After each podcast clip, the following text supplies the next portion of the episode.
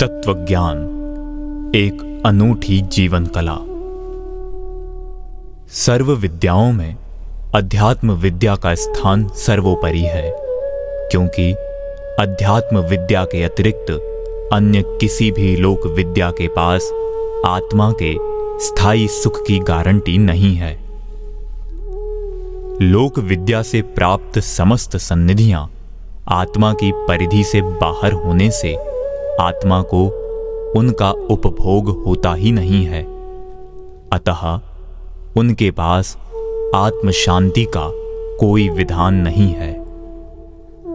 आत्म शांति अध्यात्म विद्या का सर्वाधिकार सुरक्षित अधिकार है और उस अध्यात्म विद्या की साधना का प्रारंभ तत्वज्ञान से होता है। तत्वज्ञान सर्व समस्याओं के समाधान की एक अद्भुत जीवन कला है। वही जीवन का सर्वप्रथम कर्म और सर्वप्रथम धर्म है। उसके बिना जीवन असीम वैभव के बीच भी दरिद्री और अशांत है और उसके प्रादुर्भाव में सर्व जागतिक वैभव के बिना भी वह अकेला ही परमेश्वर है।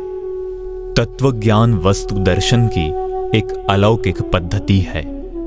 वह लोक कथित वस्तु विधानों का विश्वासी नहीं है।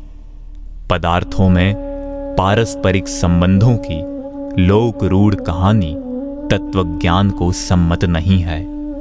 वह उस लोक वार्ता को असत्य घोषित करता है, जहाँ दो पदार्थों में किंचित भी संबंध घटित किया गया हो।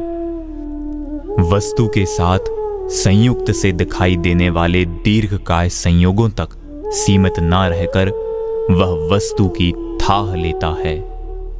उसका अनुसंधान अति सूक्ष्म एवं गंभीर है। वह ऐसा गोताखोर है जो सागर के घनत्वों को तब तक वेधता जाता है जब तक उसे सीपी के संपुट में मोती उपलब्ध नहीं होता। तत्व ज्ञान का संपूर्ण विधान आत्मा के लिए है। वस्तुतः वह आत्मा की ही परिशुद्ध बोधावस्था है। वह आत्मा के अनंत कष्टों के कारणों का निदान कर जीवन के शांति निकेतन का उद्घाटन करता है। वह कहता है कि आत्मा सदा ही अविनाशी, अनंत शक्ति का निधान, परम वीतराग सबसे अलग थलग, अनंत शक्ति का पुंज, एक संपूर्ण चैतन्य सत्ता है। अनंत महिमावंत वस्तु होने पर भी आत्मा को सदा से ही अपने गौरव की प्रतीति एवं बोध नहीं है, वरन अनादि से ही वह देह और देह के परिकर अगणित जड़ स्कंधों में अपनी प्राण प्रतिष्ठा करता रहा है। वस्तु व्यवस्था के आलोक में जब आत्मा की इस प्रवृत्ति की मीमांसा की जाती है तो वह अपराधनी सिद्ध होती है। क्योंकि कण कण की स्वाधीनता में व्यवस्थित विश्व को यह बहुत बड़ी चुनौती है। कुदरत की सत्ताओं को अपने तंत्र में लेकर निगलने का यह सर्व महान अपराध है। अतः दंडनीय है। किंतु अपने इस प्रयास में आत्मा कभी भी कृत कार्य नहीं होता, क्योंकि पर सत्ताओं में उसके हस्तक्षेप की चरितार्थता कभी भी संभव नहीं है। अतः विवशता की कारा में तड़पता ही रहता है। आत्मा की अनंत कष्टावलियों के संबंध में तत्वज्ञान का यह त्रैकालिक निदान है। और तत्वज्ञान उनके सार्वभौमिक और सार्वकालिक परिहार का पथ भी निर्दिष्ट करता है। वह कहता है कि सुख और शांति आत्मा का स्वरूप ही है। अतः किसी अन्य पदार्थ एवं इंद्रिय भोगों को उसका साधन मानकर संग्रह की चेष्टा करना मूर्खतापूर्ण अपराध है। इस विश्वास के कारण आत्मवृत्ति एक अनाचारी पुरुष की तरह सदैव पर सत्ताओं में परिभ्रमणशील रहती है। अतः अपनी चैतन्य वाटिका की महिमा में अविराम चिंतन द्वारा भ्रमणशील चैतन्य वृत्तियों को आत्मस्थ करके स्वरूप सौंदर्य का संवेदन करना ही मुक्ति का एक मार्ग है, दूसरा नहीं। तत्व दृष्टा को देह और उसके परिकर अगणित इंद्रिय विषयों का सानिध्य भी रहता है। इनका कभी मनोवांछित परिणमन भी होता है और कभी परम प्रतिकूल भी। किंतु परत्व बोध के बल से वह इन सभी परिस्थितियों में अप्रभावित रह लेता है। इसी प्रकार अज्ञान के निमित्त से आत्मा के साथ संश्लिष्ट कर्म बंधनों के प्रति भी तत्वज्ञ अत्यंत मध्यस्थ हो जाता है, क्योंकि जैसे एक समझदार अपराधी इस तथ्य को असंदिग्ध भाव से जानता है कि उसके बंधन उसके पूर्वकृत अपराधों के प्रतिफल मात्र हैं, किंतु अपराधों के कारण नहीं है। उसी प्रकार तत्वज्ञान की यह अत्यंत निशंक और स्पष्ट मान्यता है कि कर्म बंधनों का उसकी अशुद्धतम संसार दशा और शुद्धतम मोक्ष दशा के प्रति किंचित भी कर्तृत्व नहीं है। तत्वज्ञान तत्वदर्शी की प्रयोगशाला है।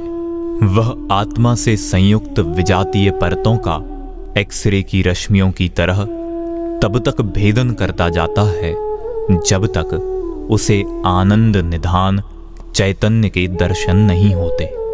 काया और कर्म की माया में तो उसके चरण अवरुद्ध होते ही नहीं हैं, क्योंकि इनमें तो उसे चैतन्य का आभास भी नहीं होता।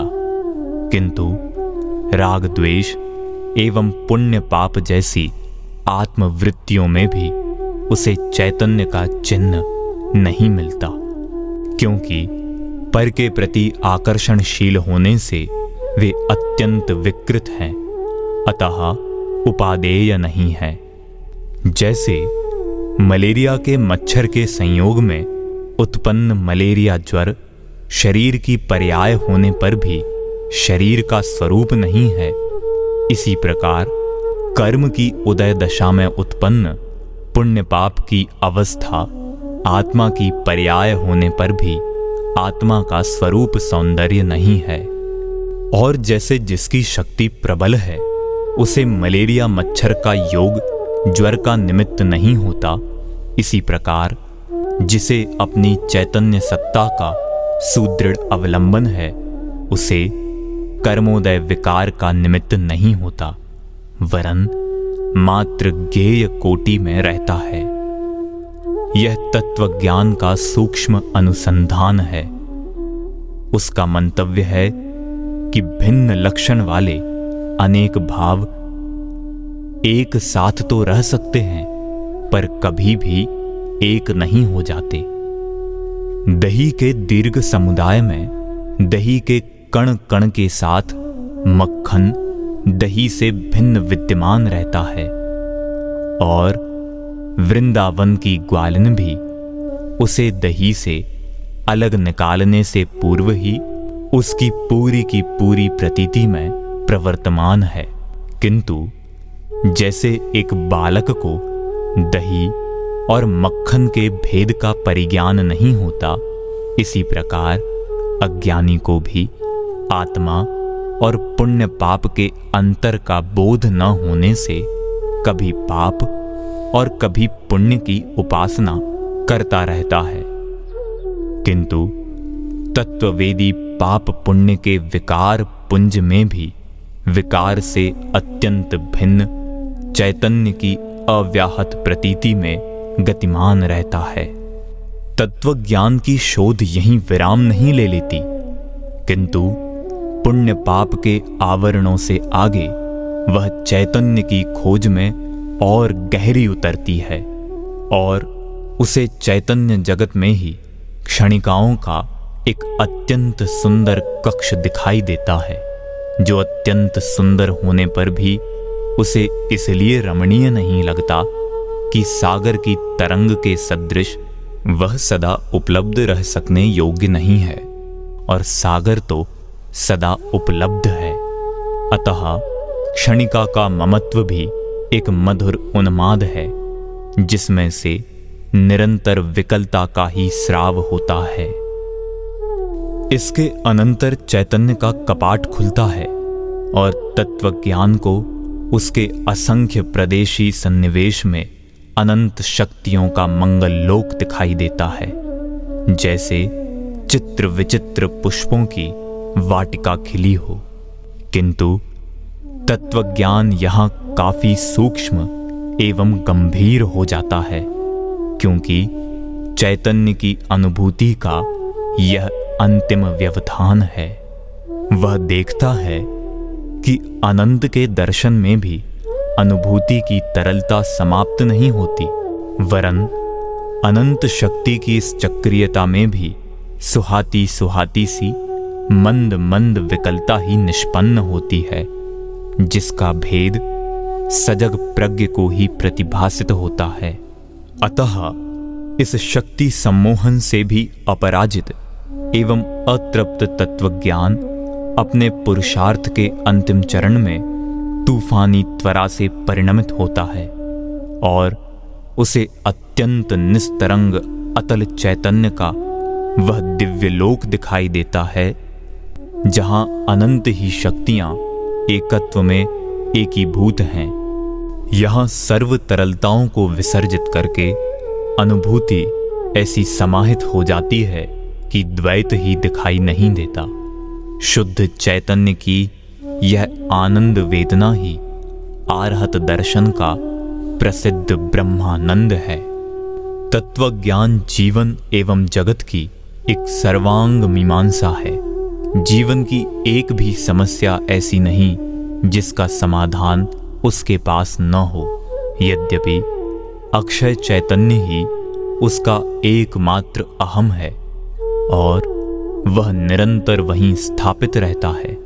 फिर भी क्षय के प्रति गतिमान अपने पर्याय दोषों का वह सजग प्रहरी है। चारित्रिक दौर्बल्य से प्रवर्तमान कोई दोष उसे उपेक्षित नहीं है। साथ ही वह निरंतर दोषों से खिन्न एवं विवहल भी नहीं है तो सतत उनका चिंतनशील भी नहीं है, क्योंकि सर्वदोष निशेष की अद्भुत कला उसे विदित है। वह जानता है कि सतत दोष का विचार व निरंतर दोषों का भय दोष मुक्ति का कोई उपाय नहीं है। उसका अत्यंत स्पष्ट निर्णय है कि आत्मा में सर्व दोषों का जन्म एकमात्र स्वरूप स्खलन से ही होता है। अतः स्वरूप निष्ठा ही निर्दोष निर्वाण का एकमात्र साधन है। पर्याय में व्याप्त दोष समुदाय के साथ तत्वज्ञान को जीवन का एक वह पहलू भी दिखाई देता है, जहाँ निरंतर योग वियोग आवर्तित होते रहते हैं।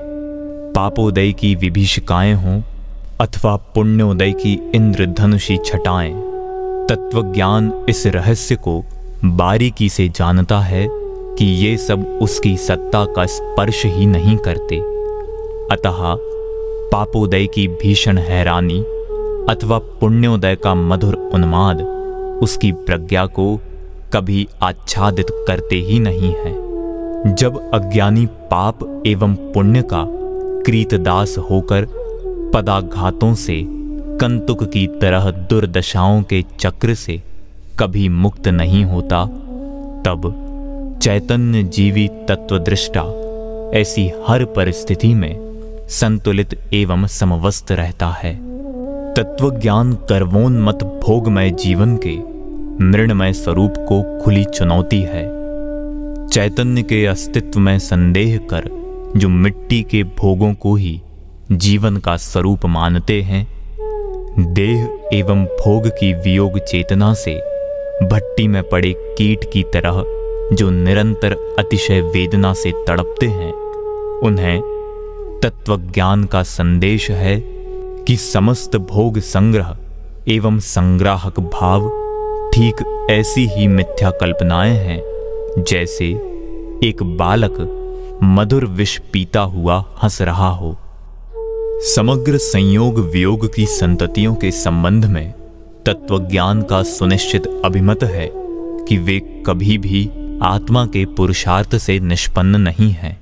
वे सभी दैव साध्य हैं, जिन्हें दृष्टि शून्य अज्ञानी अपना संपादन मानता है।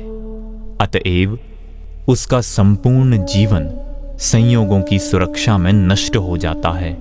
जब तत्वज्ञान इनकी सीमा में अपनी व्यवस्था का भयंकर पाप नहीं करता, अतएव हल्का फुल्का समरसी जीवन जीता है। तत्वज्ञान कषाय के शिखरों पर उल्का की तरह गिरता है।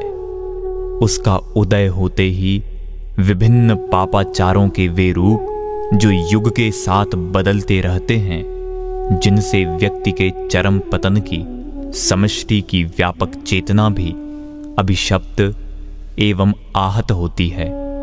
प्रयत्नों के बिना ही अनायास समाप्त होते हैं। हत्याएँ लूटपाट, काला बाज़ार एवं रिश्वत जैसे राष्ट्रीय पाप एवं दहेज जैसा सामाजिक कुष्ठ जो चिकित्सा के साथ बढ़ता ही जाता है, तत्वज्ञान के उदय से पूर्व ही निशेष हो जाते हैं, क्योंकि विशुद्ध मानस भूमि में ही तत्वज्ञान का जन्म होता है। अतः पाप के असंख्य रूपों का प्रहारक तत्वज्ञान ही। लोक शांति का सुनिश्चित विधाता है। इस प्रकार सचमुच तत्व ज्ञान चरम पतन से चरम उत्कर्ष तक ले जाने वाली जीवन की खुली पुस्तक है।